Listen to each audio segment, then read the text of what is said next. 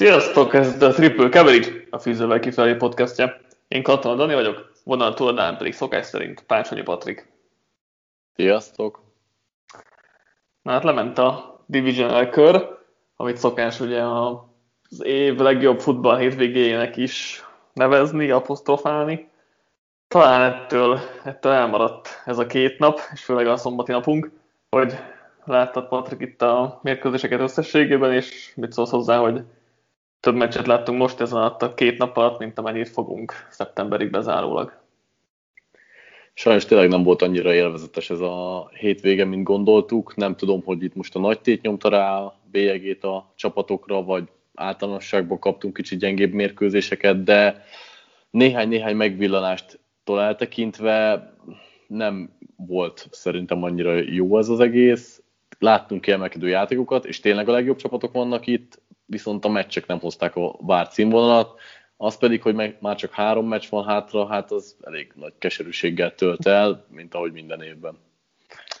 De talán ez a három meccs tényleg mindennel felér majd, mert, mert elég jó párosítások lesznek, főleg, hogyha Mahomes játszani tud ugye hétvégén, erről majd nyilván beszélünk még, hogy mi a helyzet.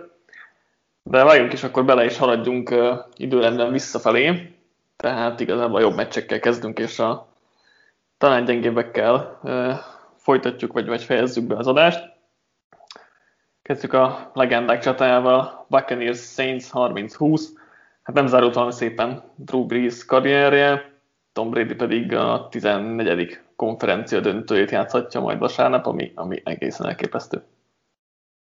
Lehet, hogy szoros volt ez a találkozó, de én annyira ezt sem tudtam élvezni. Szerintem kimondottan gyenge színvonalú volt, főleg amit a két irányítótól láttunk, és lehet, hogy Breeze dobott itt három interception és volt ö, sok gyenge játéka, és végül ők vesztettek, de szerintem Brady is tudása alatt teljesített, volt több interception érő megmozdulása, és nem éreztem annyira a Buccaneersben sem egyáltalán az átadó erőt. Igazából a Saints hibáig kellettek ahhoz, hogy pontokat tegyenek föl ha nem kapják meg azt a három iszonyúan rövid pályát, amiből ráadásul az egyik egy kétjardos, akkor nem tudom, hogy ez a Bucks támadósor hány pontot tudott volna föltenni, de nyilván ugye arról szól az a játék, hogy használjuk ki az ellenfél hibáit, meg hát a Buccaneers defense azért dicsérni kell, mert meg nagyon alaposan felkészültek itt a Saintsből, és meg tudták őket letni. Ugyanakkor a Saints oldaláról is meg kell dicsérni a védelmet, akik szintén nagyon-nagyon jól felkészültek, igazából tőlük ezt is vártuk, mert az alapszakaszban már láthattuk, hogy mire képesek, és szerintem a találkozó elején minden arra mutatott, hogy, hogy a Saints szép lassan el fog tudni oldalazni a Buccaneers-től. Jól kezdték a meccset, igaz, hogy nálunk is szükség volt igazából special team meg védelmi villanásokra ahhoz, hogy pontokat tegyenek föl, mert rövid pályát kaptak, Úgyhogy nem tudom, lehet, hogy pont azért, mert attól a két embertől kaptuk a legrosszabb teljesítményt, akiktől a legjobban vártuk, de kimondottan nem élveztem ezt a találkozót sem. Igen, érdekes volt, hogy nem az offenzekről szólt a mérkőzés, amit valamilyen szinten akár várni is lehetett, de azért azt nem gondoltam volna, hogy igazából egy-egy normális driver lesz a két csapatnak összesen az, az egész meccsen a defense tényleg rendkívül jól felvették a versenyt, és, és azt láttuk már a szezonban is, hogy ez a Saints defense, ez nagyon rossz matchup a Buccaneers offense-nek, de azt nem láttuk az alapszakaszban, hogy a Buccaneers defense uh, tud változtatni, vagy, vagy uh, tudja azt hozni, amit kell a Saints ellen, ellenben most Todd Bowles megfogadta mindenki tanácsát, vagy, uh, vagy legalábbis rájött ő is, hogy változtatnia kell felhúzta a védelmet, press coverage-et használt, elvették az időzítéses gyors passzokat Breezékkel, és egyszerűen megfojtották ezt a, a, a Saints offense-t, és, és, tényleg 20-13 volt ugye a Saintsnek, és onnan, onnan tudott nyerni a, a, Buccaneers, de, de tényleg, ahogy mondtad, ez a Bucks offense sem nézett ki valami jól, és igazából tényleg csak a turnoverek döntötték el ezt a meccset, mert négyszer adta el a labdát a Saints, abból 21 pontot szerzett a Buccaneers, ez pedig nyilván eldöntötte a meccset. Szerintem, hogyha ha itt nincsenek, nincsenek turnoverek, akkor ezt behúzza a Saints, pedig, pedig tényleg ők is elég, elég gyenge játszottak összességében, legalábbis ugye offense oldalon. Szerintem még csak az se kellett volna, hogy, hogy nincsenek turnoverek, hanem mondjuk a négyből kettőt kihúzunk. Igen. Ott volt a fordulópont, amikor a Saints offense szerintem a második félidőben egész jó beindult, 20-13-ra vezettek, majd egy egész pofás drive-ot vittek végig, amikor Jared Cook kezéből Winfield ugye kiütötte a labdát, ott megint egy viszonylag rövid ö, pozíciót kapott a, a Buccaneers, és egyenlített, és így ahelyett, hogy mondjuk két labdabirtoklás lett volna a különbség, már rögtön egál volt, rögtön kényelmetlenebb volt a helyzete a, a hazaiaknak, úgyhogy szerintem abszolút ez volt a fordulópont a, a meccsen. Én ott úgy éreztem egyébként, hogy Breeze is nagyjából ritmusba tud jönni, ez már a második, ugyanúgy, mint a Berz ellen, ugyanúgy a harmadik negyedben, a második ö, teljes pályás jó támadó sorozatuk lett volna.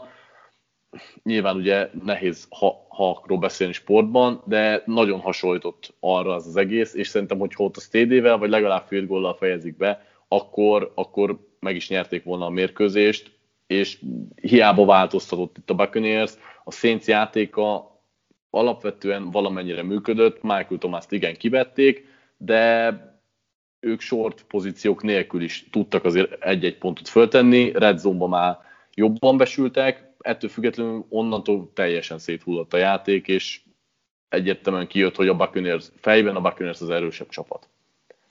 Igen, és ha már ilyen, ha feltételeknél tartunk, a, a meccs elején, hogyha megadják Dionti Harris touchdownját, és azért az a sárga zászló szerintem elég véleményes volt, ugye itt visszaadott tédere gondolok, akkor ugye ott full elhúzott volna a Saints, és nem tudom, hogy onnan vissza tudott volna jönni a, a Buccaneers, úgyhogy ez is egy fordulópont volt, illetve az, hogy ugye Dionti Harris megsérült, és nem tudom, ez mennyire játszott közre abban, hogy nem próbáltak több trükkös játékot offense oldalon, mert ugye az egy, amit megpróbáltak, az tökéletesen sikerült. Breeze nem tud 10 yardnál hosszabbat passzolni, úgyhogy bevitték a helyére Winston-t, és megcsinálták ugyanazt a játékot, amit múlt héten Trubisky-ék a Saints ellen, ami egyébként zseniálisan sikerült, és, és uh, tényleg szuper volt. Azt nem, nem értettem, hogy, hogy uh, miért nem próbálkozott több ilyesmivel Sean Payton, mikor látta, hogy elúszni látszik a mérkőzés. Ebben abszolút egyetértek veled, hogy hiányoztak a kreatív léhívások a Saints offense és főleg akkor kellett volna ezeket elven, elővenni, amikor nagyon szorossá vált a hurok, mert mondom, alapvetően szerintem nem azt mondom, hogy lehengerlően, de a Saints játéka ott a harmadik negyedben működni látszott. Nyilván ott egy, kaptak egy ö, mentális sokkot, és ott kellett volna akkor Pétonnek közbeavatkoznia, amit nem tett meg. Ö, nem tudom, hogy bejött volna egyébként még egy-két ilyen nagy, nagy trükkös játék, bazírozni azért mindig kockázatos, és feltétlenül nem lehetett volna arra fogadni, hogy az összejön, meg kellett volna próbálni, ez szerintem kétségtelen. És igen, azt is sajnálom, hogy Harris megsérült, mert két nagyon-nagyon jó visszahordása volt, meg ő amúgy is egész, egészen jó kis elkapó lett itt az idei második felére. Úgyhogy igen, ez több ilyen kisebb momentumon ment el a szény számára fur, furcsa ez, mert a Buccaneers részéről semmilyen formában nem éreztem azt, hogy, hogy ők most meg tudnák ezt a találkozót úgymond, saját magukra tudnák ezt a találkozót fordítani, a Saints hibáiból éltek, és ezt használták ki, amit még egyszer mondok, hogy persze a játék része tök jó, de hogy nem láttam bennük sem azt a főcsoport döntős csapatot, akit talán szerettem volna.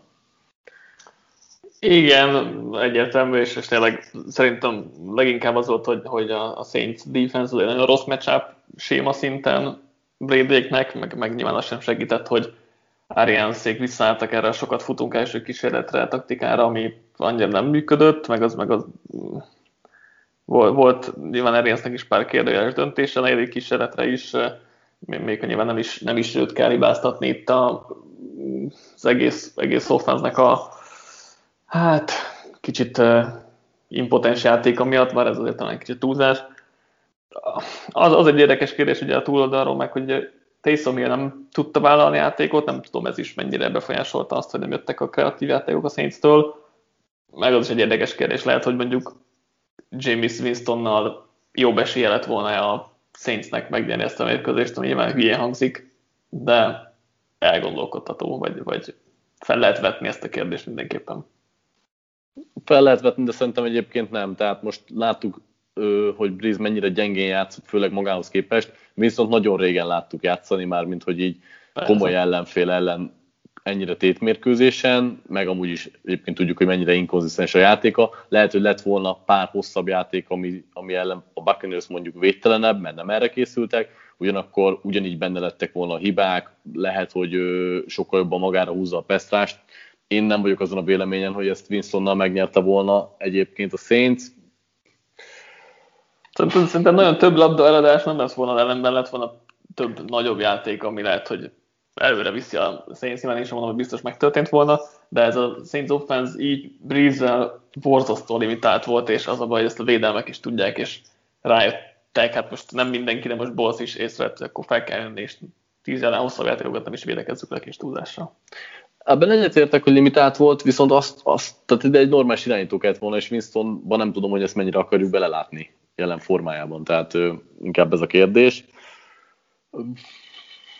nem tudom, esetleg még a Saints defense lehet egy picit dicsérni, hogy nagyon-nagyon jól fogták megint a futást, és igazából ö, ha leszámítjuk a short pozíciókat, akkor abszolút ö, lenullázták volna megint a Buccaneers. Nyilván a végére már ők is föladták ezt a csatát, úgyhogy én nem vártam feltétlenül, hogy ennyire jók lesznek lehet, hogy be kellett volna húzni ott Bradynek a két turnover worthy passzából az egyiket, ami, ami talán az ő saruk, mert kell az ilyen playmaker megmozdulás is tőlük, ö, ugyanakkor egyáltalán nem tette, tehettek ők a kiesésre. Igen, és, és ha megvédelem, akkor a túloldalon szerintem Devin White-ot kell kiemelni, aki azért egész szezonban elég inkonzisztens játékot mutatott, és volt csak nagy játék, de sok nagy hibája is, most viszont szinte csak a sok nagy játék jött, és hibákat nem nagyon láttunk tőle, úgyhogy ez mindenképp, mindenképp jó teljesítmény volt tőle, és, és Carlton Davis-t akartam még kiemelni, aki konkrétan lenullázta Michael Thomas-t, ami azért nem kis teljesítmény. Ugorjunk akkor tovább, illetve vissza az időben Browns Chiefs 17-22. Hát itt ugye Mahomes agyrázkodása megváltoztatta a mérkőzést, de a végén Andy Reid kitette a tökeit az asztalra, neki ment Chad Hennivel is negyedikre passzolva és meg is csinálta. Ráadásul ugye előtte is két passzjátékot hívott, ahol, ahelyett, hogy lefuttatta volna az órát. Úgyhogy e, itt dölt el a mérkőzés végleg, pedig ott volt a lehetőség a Browns előtt a fordításra. Igen, de az első félidő alapján azért láthattuk, hogy a két csapat nincsen egy szinten. A Chiefs hatalmas energiával kezdte a mérkőzést, az első három possessionjükből simán pontokat szereztek, és nem csak, hogy pontokat szereztek, hanem könny- igazából meg nehezebb előröködés nélkül mentek át a Browns offense Ez még nem is volt meglepő, mert talán sejtettük, hogy a Chiefs offense nem ez a Browns fogja megállítani. Az volt a meglepő, hogy a második fél utolsó két percét leszámítva a Browns offense képtelen volt ráerőltetni az akaratát a Chiefsre bármilyen formában, pedig azt hittük, hogy azért ez a támadófal könnyedén fog majd játszadozni a Chiefsnek a védőfalával, és hogy a futást lenyomják a torkukon. Ez egyébként a második félidőben meg is valósult, de az első félidőben nagyon-nagyon nem ment ez az egész. Három pontot tudtak föltenni.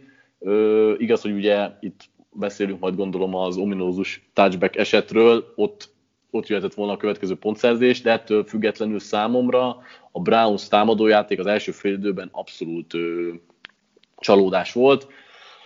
Mahomszék játékáról meg hát annyit, hogy amit, amit nagyjából sejteni lehetett, Hillel, Kelsey-vel és Mahomszal nem bírt ez a defense. Nagyon-nagyon jó játékokat hívott Reed, nagyon meg volt az egyensúlya a dolognak, tehát nem csak és kizárólag passzjátékok jöttek, hanem össze-vissza variálva volt tak az endorándok, futások, passzok, RPO-k, igazából mindent láthattunk szerintem tőlük, amit akartunk. Aztán a második félben nyilván Mahomes sérülésével megváltozott teljesen a játék, és furcsa módon Browns offense, és főleg a támadófal is magára talált, onnantól kezdve meg már nehez, nehezebb volt a dolguk. Én azért nem örültem volna, hogyha a Browns jut be, mert a két csapat közül még számomra egyértelműen a hazaiak tűntek jobbnak, és bár a Browns megérdemli a dicséretet, de a mérkőzésen sem voltak elég jók ahhoz, hogy ők jussanak a döntőbe. Igen, főleg ha tényleg teljes erőben lévő chiefs nézzük, azért ugye miután Henny beállt, ott már azért hogy a Brownsnak állt az ászló valamilyen szinten, és, és meg is kapták a labdát valami 5 perccel a vége előtt, vagy, vagy lehet egy kicsit több volt, és, és nem tudták megoldani, és elpántolták a labdát, ami érdekes döntés volt abból a szempontból, hogy szerintem, hogyha Mahomes van a Chiefsnél, akkor azt biztos, hogy nem pántolják el, így viszont azt gondolták, hogy Henry még egyszer meg tudják állítani, és, és még egyszer végig tudnak menni. De, de az már ott is nagyon furának tűnt az a drive, hogy annyira lassan haladtak. A, megtettek, hogy talán 20 yardot, de belement 3-4 perc, ami talán, talán megengedhetetlen ilyen szituációban. De ugye előtte meg nyilván vezettek egy nagyon hosszú, nagyon sikeres dive csak hát erre se lehet hogy építeni, mert, mert kicsi a hibázási lehetőség. Érdekes volt. Igen, ahogy, mondtad, tényleg az elején a Browns offense az nem vezet ki jól, és meg kell dicsérni a Chiefs defense mert nagyon sok nyomást tudtak helyezni Bakerre, és, és Matthew-ék is nagyon játszottak, főleg, főleg Tyron Matthew tényleg megint parádés volt, és hozta ezt a clutch playoff játékát, amit, amit megszoktuk már tőle.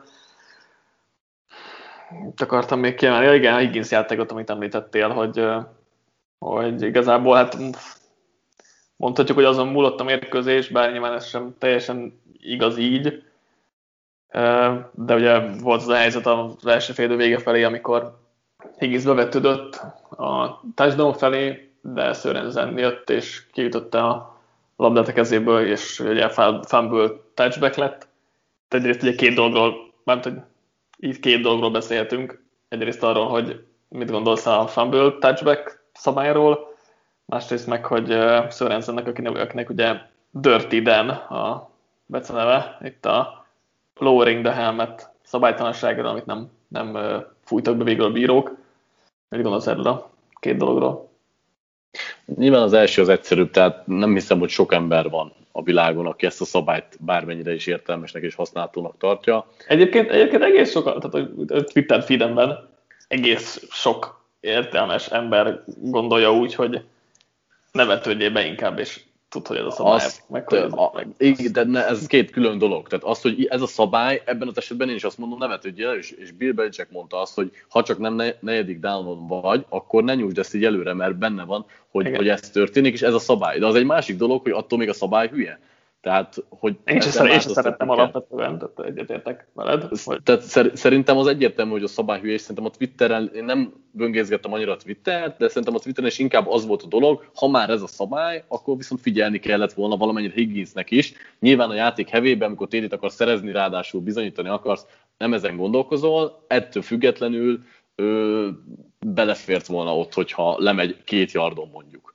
Úgyhogy szerintem ez két külön dolog, attól még a szabály nem lesz jó, hogy ha be kell tartani, akkor már figyelni kell rá. Ez az egyik. A másik, hogy, hogy Szörenzen mennyire volt dirty az megint fura megítélésű, igen, egyértelmű szabálytalan volt, nem így kell oda menni, de amikor szerelni akarsz, és azt se látod, hogy éppen a pályának melyik csücskén vagy, csak meg akarod csinálni ezt a tekősz, ha már elkéstél, akkor nagyon nehezen ö, tudsz máshogy odaérni, és ráadásul ugye Higgins is teljes lendülettel belehajolt ebbe az egészbe, tehát nem kellett volna, vagy nem így érte volna, így ért volna el ö, Szörenzen sem, hogyha nem 20 centire a földtől van Higginsnek a feje, mert vetődik előre. Ettől függetlenül ez, ez egy dirty play volt, sárgát ért volna, nem tudom, hogy mennyire volt kiszúrható ez ott a, a játék pillanatában, mert igen, láttam, hogy kb. 5 yardra volt egy bíró, aki viszont valószínűleg azt nézte, hogy a labda eléri a gólvonal sikját, nehéz ilyenkor azt figyelni, hogy akkor Szőrenzen meg telibe fejelte Higgins-t, és nyilván ez is sok összetevős, utólag nagyon okosak vagyunk, meg 8 visszajátszás után, hogy ez egy szabálytalan dolog volt, Úgyhogy igazából én ezt gondolom az esetről, ez egy hülye szabály volt, a Browns szerencsétlenül jött ki belőle, mint ahogy a be nem fújt szabálytalanságból is, Úgyhogy ö, sajnálatos az eset, igazából szerintem nem nagyon lehet ezzel mit csinálni. Még azt vetném föl, hogy ha már visszanézik, hogy tényleg touchback volt-e, akkor ott miért nem lehet esetleg azt is mérlegelni, hogy ez egy szabálytalan szerelés volt, és akkor annak a javára is ítélni, mint ahogy a gurulós fuciban a Varnál, akármi miatt nézed vissza a játékot, ha találsz más szabálytalanságot, akkor azt is megítélheted. Hát igen, ugye itt, itt az a kérdés jön fel, hogy akkor minden szabadtányságot vissza, vissza lehessen nézni, amit láttuk a Pass Interference-nél tavaly, hogy nem biztos, hogy a legjobb ötlet összességében, de egyébként ennél az esetnél konkrétan elég egyértelmű volt a visszajátszásokból is, és elég egyértelműen meg lehetett volna változtatni a... a... De itt megint nem azt mondom, tehát ne lehessen visszanézni mindent, csak hogyha ha visszanézik már az esetet, már pedig ezt visszanézték mindenképpen, akkor, és közben látnak egy szabálytalant, akkor azt lehessen megítélni. Á, de ez is olyan, hogy oké, okay, visszanézed, de akkor megnézed azt is, hogy volt a holding a falban, vagy, vagy máshol, tehát azért ez, ezért nehéz. Azért ez nem annyira nehéz, tehát konkrétan erre a, a mozzanatra le, konkretizálni az esetet, hogy ami, amit ott találsz, tehát nem az egész ő, 10 másodperces play lehessen visszanézni, hanem itt az ütközés során, ha találsz szabálytalanságot. Tehát meg le, persze értem, hogy, hogy, vagy lennének akkor is olyan dolgok, amik precedens teremtenének, viszont hogyha viszont ennyire ö, bele akarunk menni az ilyen dolgokba, ha, ha viszont ennyire nehéz a dolog, akkor viszont fogadjuk el, hogy vannak ilyen rossz döntések. Persze, ez, ez true, ez az utolsó állítás, ez egyértelműen így van, hogy sose lesz az amerikai foci, meg egyébként bármelyik másik sport, ahol bírók vannak, sose lesz egy tökéletesen játékvezetett találkozó, vagy, vagy sportág. Úgyhogy ez nyilván benne van a, benne van a fociban. Nehéz, tényleg azért nehéz kérdés, mert, mert most tök egyértelmű volt, ez egy helmet to helmet volt, és ezt nyilván jó lenne, hogyha ezt vissza lehet nézni, csak tényleg azt, hogyha meg minden engedünk, akkor passz interference ugyanígy egy ilyen elkapásnál, meg hasonlók, szerintem ezt nehéz mérlegelni, vagy, vagy bevezetni, vagy jól kitalálni ezt a szabályt. Ahogy egyébként a fumble touchbackre is nehéz kitalálni jó alternatívát, hogy büntesse is a csapatot, amit a támadó csapatot, amelyik fumble vétett, meg ne is büntesse ennyire, mint amennyire ez túlzásnak tűnik. Nyilván ez már talán nem a mi tisztünk, hogy kitaláljuk, hogy, hogy ezzel mi legyen. Amit még ki akartam, hogy Henny egyébként egész játszott az a borzalmas interception kívül, ami, ami tényleg megmagyarázatlan volt. Azon kívül egyébként egészen rendben volt, ami nekem kicsi meglepő volt. Nyilván ilyen személyzettel és ilyen edzőstábbal ez egy fokkal könnyebb. A, az utolsó játék az meg, az meg gyönyörű volt a, a Chiefs-től és Andy Reid-től, főleg tényleg el is altattak mindenkit, hogy nem akar neki menni, csak beugrasztani, és akkor mégis megcsinálták. Tényleg gyönyörű volt az játék. Aztán imádkozhatunk, hogy Mahomes játszon a hétvégén, mert azért nagyon nem mindegy, hogy, hogy mi lesz az ő helyzetével, vagy az ő vagy rendelkezésre tud állni. Talán jó előjelek voltak így a meccs végén, hogy vicceskedve twittelt, meg, meg Andy Reid is optimistának tűnt, de azért viszonylag ritka, hogy egy héten belül egy deszkodásomból vissza lehet térni, bár azt is tegyük hozzá, hogy minden agyászkodás más, attól függ lesznek egy tünetei, stb. stb. Gondolom, te se bocsátkoznál jóslatokba, hogy mi lesz vele. Egyáltalán nem ellenben, ha nem játszik, az nekem rettentően csalódás lenne, úgy azért nagyon-nagyon meglepődnék, hogyha nem a Bills jutna tovább, hogyha nem Mahomes kezdene a Chiefsnél, bennem elég nagy keserű szájízt hagyna, hogyha így jutna be a Bills. Nyilván a szurkolóknak ezzel nem kell törődni. Henére gyorsan csak reflektálva, hogy én amúgy egy ilyen játékot láttam benne egy ilyen edzőistából és kiszolgáló személyzettel, és az utolsó előtti játék, ahogy egyébként ő is felismerte, hogy van esélye megfutni, és oda tette uh-huh. magát, ami nagyon-nagyon kellett ahhoz, hogy a végén megmerjen húzni egy ilyet a Chiefs, és Rómó volt a szakkommentátorként, ugye? Igen, igen, igen. összefolynak a meccsek, de ahogy Rómó is az utolsó pillanatig mondta, hogy csak be nem mozduljon a Browns, úgyse indítják el, hülyeség lenne, időt fognak kérni, és, és szerintem tényleg senki nem volt, aki elhitte, hogy, hogy valóban ebből játék lesz, az zseniális volt. Mm, az egyetlen dolog, ami Hennével kapcsolatban a bajom, hogy igen, ez egy korrekt játék volt, ellenben ha Mahomes van a pályán, akkor nem egy korrekt játékot Igen. láttunk, hanem varázslatot általában, és ö, szerintem a Brownsnak nem lett volna egy pillanatnyi esélye sem, hogyha Mahomes marad a pályán, mert pont annyit tett volna meg a Chiefs, hogy mindig annyira távol tartsák őket, hogy ne kerüljön ö, veszélybe a siker, és mindegy, én ezért is gondolom azt, hogy a Browns itt most kevés volt, akárhogy is alakult a találkozó vége. Én nem, én nem éreztem bennük azt, hogy, hogy meg lenne ez az egész dolog, ami kellhet a főcsoport döntőhez. Úgyhogy ö, ennyi, a Chiefs igazából szerintem megmutatta, hogy mit tudnak, rettentő csalódott lennék, ha Mahomes nem játszana, és az a baj, hogyha még játszik, akkor is valószínűleg limitált lesz, és nem csak a concussion miatt, hanem hogy amúgy is láttuk, hogy húzta a lábát, megsérült az is, az is nagyon hiányozna, hogyha az ő mobilitását elvesztené valamennyire a csapat. Hát igen, mondjuk, hogyha tisztázzák az agyalázkodásból, akkor abból a szempontból biztos nem lesz limitált, de igen, a lábsérülés az egy, az egy plusz faktor. ebből a szempontból. Érdekes egyébként Vegasban favorit a Chiefs a főcsoport döntőre, tehát ők azért úgy látják, hogy Mahomes játszani fog, és általában, hogyha Vegas kihoz, tehát Vegas ad egy uh, line-t a meccsre, akkor általában tudnak valamit, vagy nincs akkor a bizonytalanság, vagy, vagy nem is tudom, hogy fogalmazzam ezt meg, de hogy ezek szerint valószínű, hogy Mahomes játszani fog. Ez most csak egy ilyen, nézzünk a sorok közé dolog, de én azért, azért tettem egy kis pénzt a Bills-re, hogyha esetleg még saját Mahomes, akkor szerintem elég egyértelmű, hogy azt a, a Bills lesz a, a mérkőzés nagy esélyese. Amúgy meg, amúgy meg egy szuper mérkőzés várható, hogyha ha játszik Mahomes, mert, mert tényleg itt az Ellen, Ellen Mahomes páros azért az elég jó kis mérkőzést ígér. És ha már ugye Josh Allen, akkor a Bills 17-3-ra megverte a Baltimore Ravens-t. Nem a támadósokról szólt a mérkőzés, és ha valaki azt mondja, hogy 3-3 lesz az első féldő, akkor majd, hogy nem kiröhögöm. Az egész meccsen egy offense TD volt, nyilván az időjárás meg a védelmek sokat tettek ezért. Aztán Teron Johnsonnak a 101 yardos pick six a meccset, és Patrick McCarry-nek a rossz snapja pedig beütötte az utolsó szöget a Ravens koporsójába Lamar Jackson nagy rászkódásával együtt.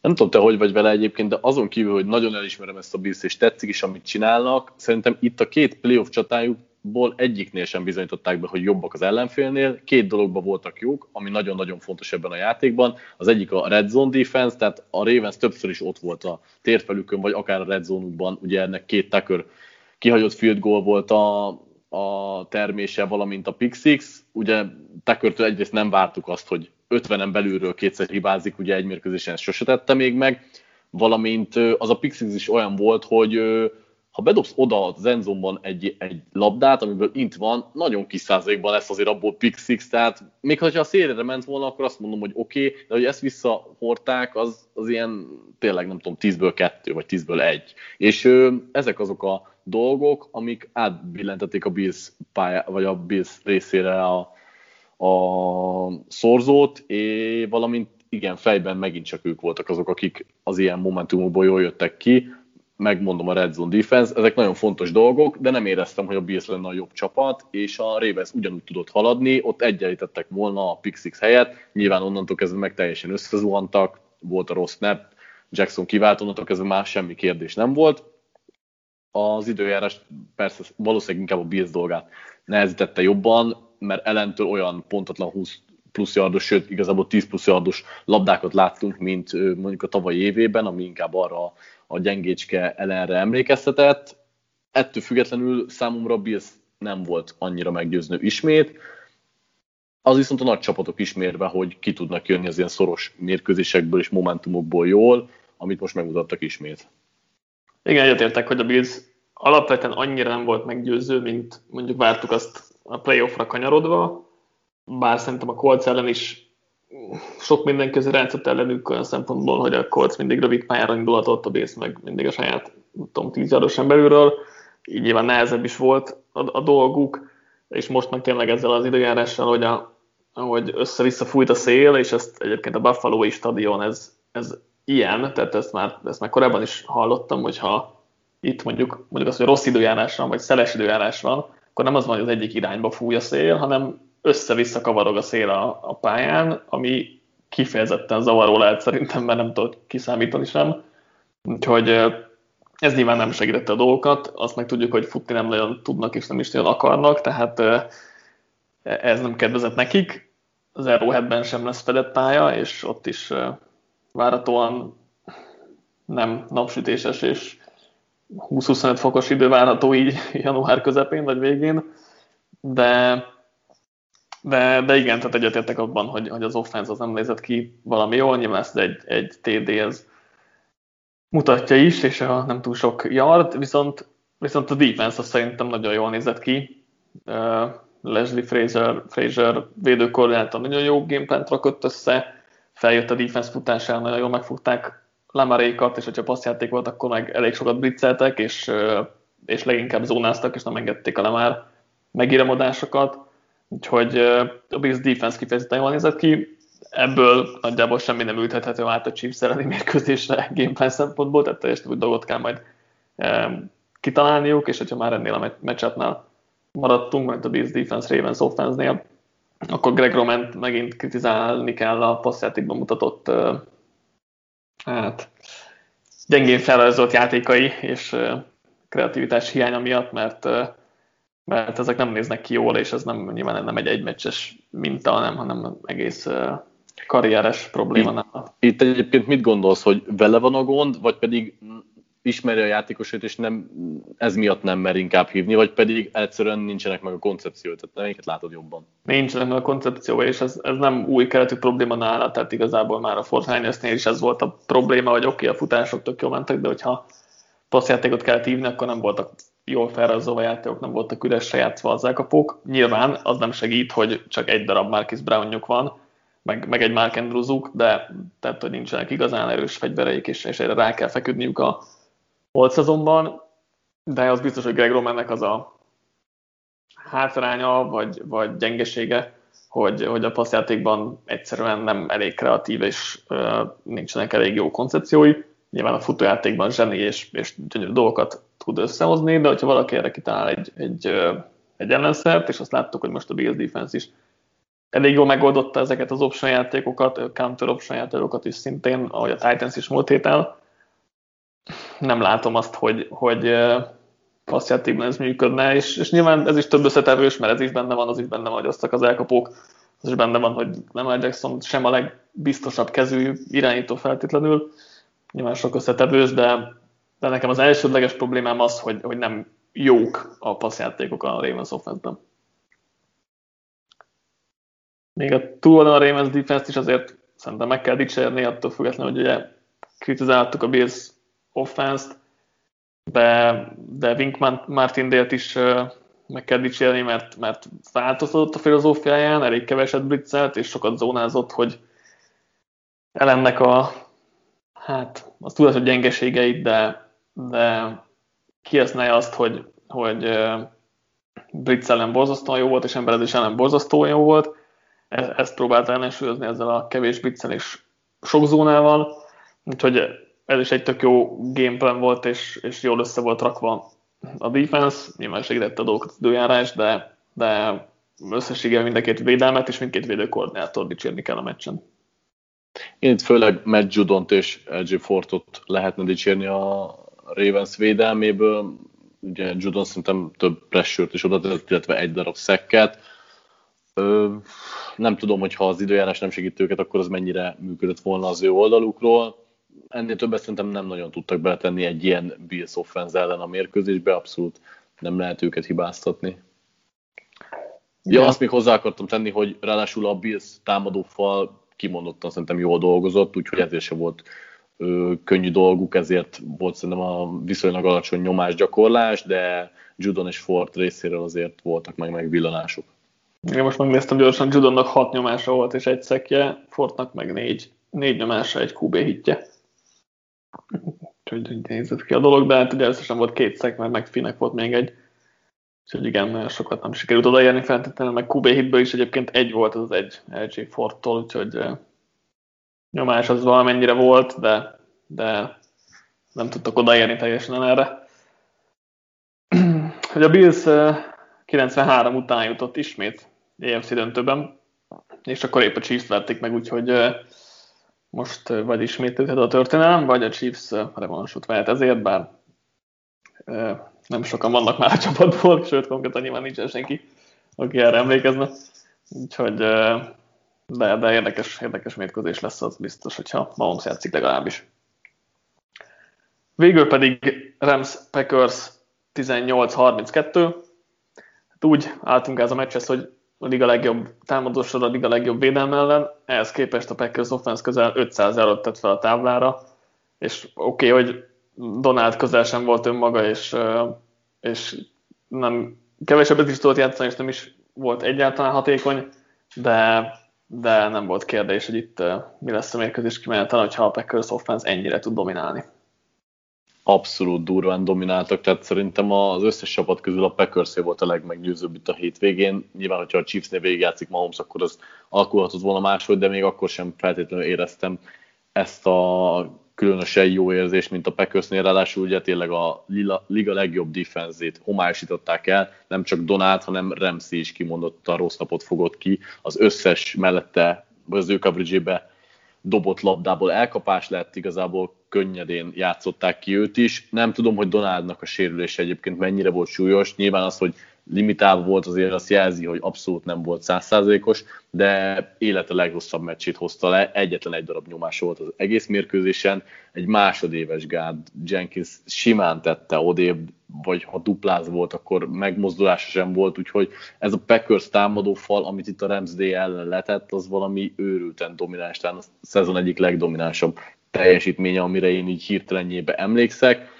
így pedig nem csoda, hogy egy jó koncepciót hívó edzővel és egy ilyen irányítóval, mint Rodgers igazából könnyedén haladtak át a Rams defense és ez azért különösen fájdalmas, mert Goffék nem voltak rosszak, ellenben borzasztónak sem éreztem őket, és bele-bele hibázni nem hibáztak a mérkőzésbe, tehát hogyha tudja hozni a Rams D azt, amit mondjuk vártunk tőlük, akkor elképzelhető lett volna, hogy meglepik ezt a Packers-t, így viszont esélyük sem volt rá.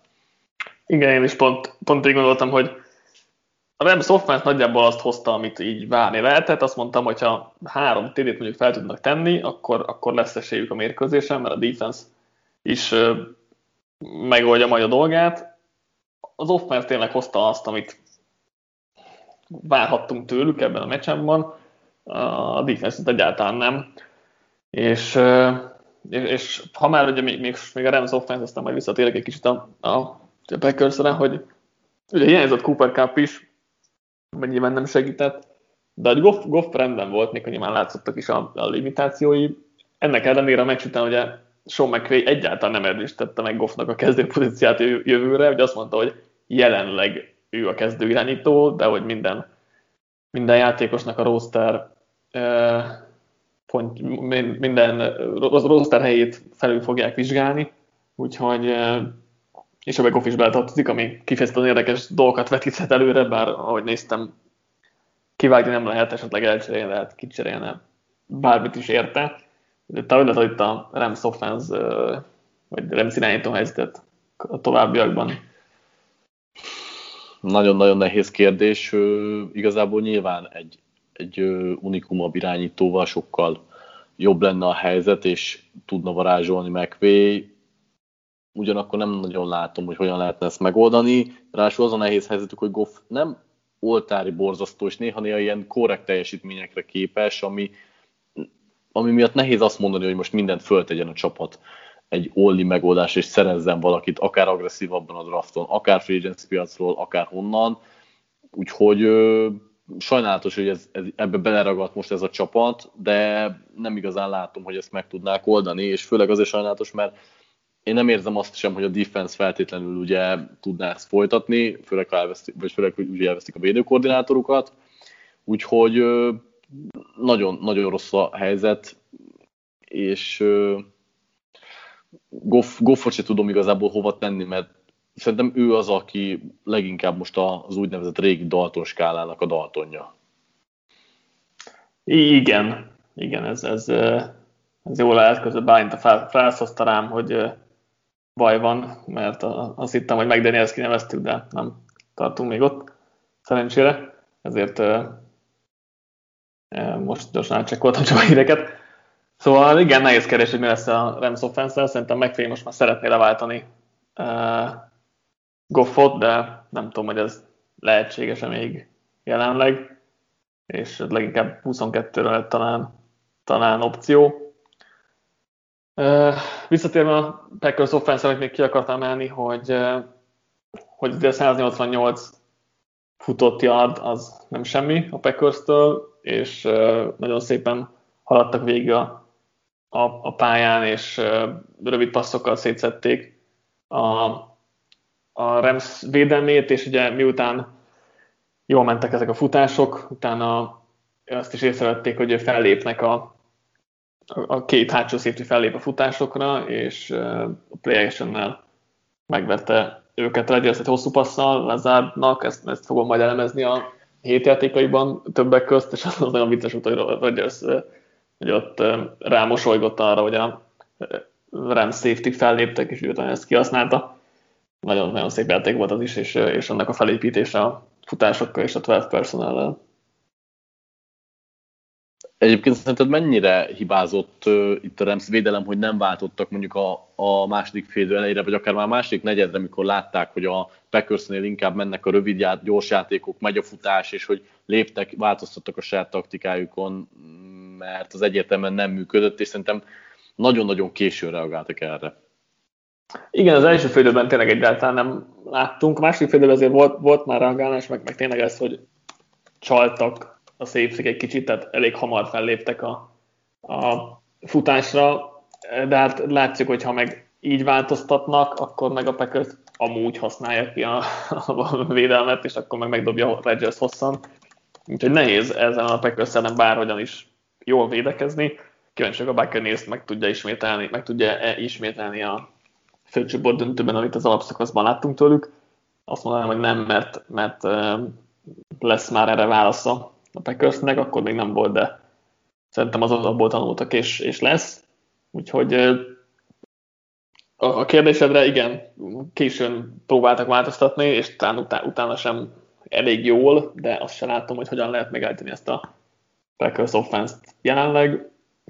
Még a meccs elején, ami fura volt a Rams védeleminél, hogy Darius Williams keveset játszott, és a helyén Troll Hill volt, aki, aki szétszedett Lafleur, sokat dobáltatott rá, és, és sikeresen is.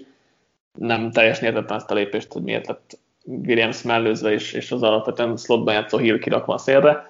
Ez mondjuk egy elég furcsa döntés volt Stéritől. Jó. Uh, még, ennyi, igen. még annyit akartam, hogy, hogy Löflornál az az évedzője egyébként? Hát, Stefanskit mondtam volna elsősorban, vagy mondanám elsősorban, de, de Löflor a második valószínűleg, és mondjuk Brian Flor az a harmadik. Mm, mindenképp parádés munkát végzett, és uh, nagyon jó az a rendszer nyilván az segít neki, hogy van egy rodgers és olyan rodgers van, aki, aki megértette, hogy ez egy jó rendszer, és jól, jól tud a rendszerben dolgozni. Talán ez elvesz, talán látva érdemeiből egy kicsit, hogy, hogy van egy ilyen irányítója, nem tudom, nem biztos. Az biztos, hogy a, az egyik legjobb edzői teljesítményt lefelé nyújtotta az évben. Nálad akkor ő lenne egyébként? Igen, én, én inkább látom benne. Mm. Persze Stefanskitól is nagyon formabontó, amit a browns művelt, de én jobban érzem a különlegességet talán a mm. Packersben.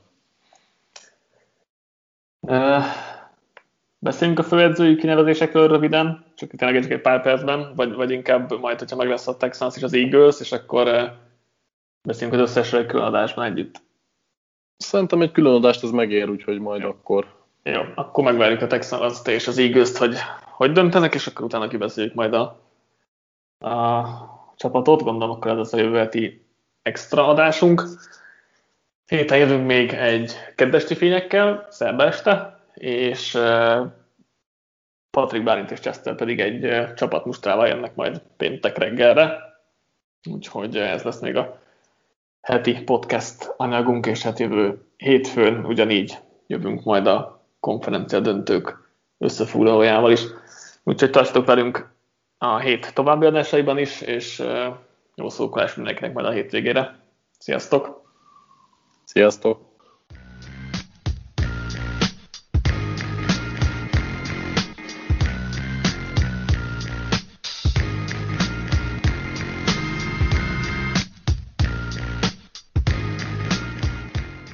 Ha más podcastekre is kíváncsi vagy, hallgassd meg a Béton műsor ajánlóját. El tudod képzelni, hogy a podcastet, amit éppen most hallgattál, fél év múlva már a mesterséges intelligencia generálja? Mi sem. De ha érdekel, eljött már a gépek lázadása. Hallgass bele az Embertelen podcastbe. Orsós Lajos vagyok, a műsor házigazdája. Egyelőre még élőben. Egyelőre. Fedezzük fel együtt, hogyan ismerkedik, randizik, mesél és vitatkozik Betty és Péter, két teljesen mesterséges intelligencia. Lajos, a podcast címét mond még egyszer, Léci. Oké. Okay. Embertelen podcast. Ez a műsor a Béton közösség tagja.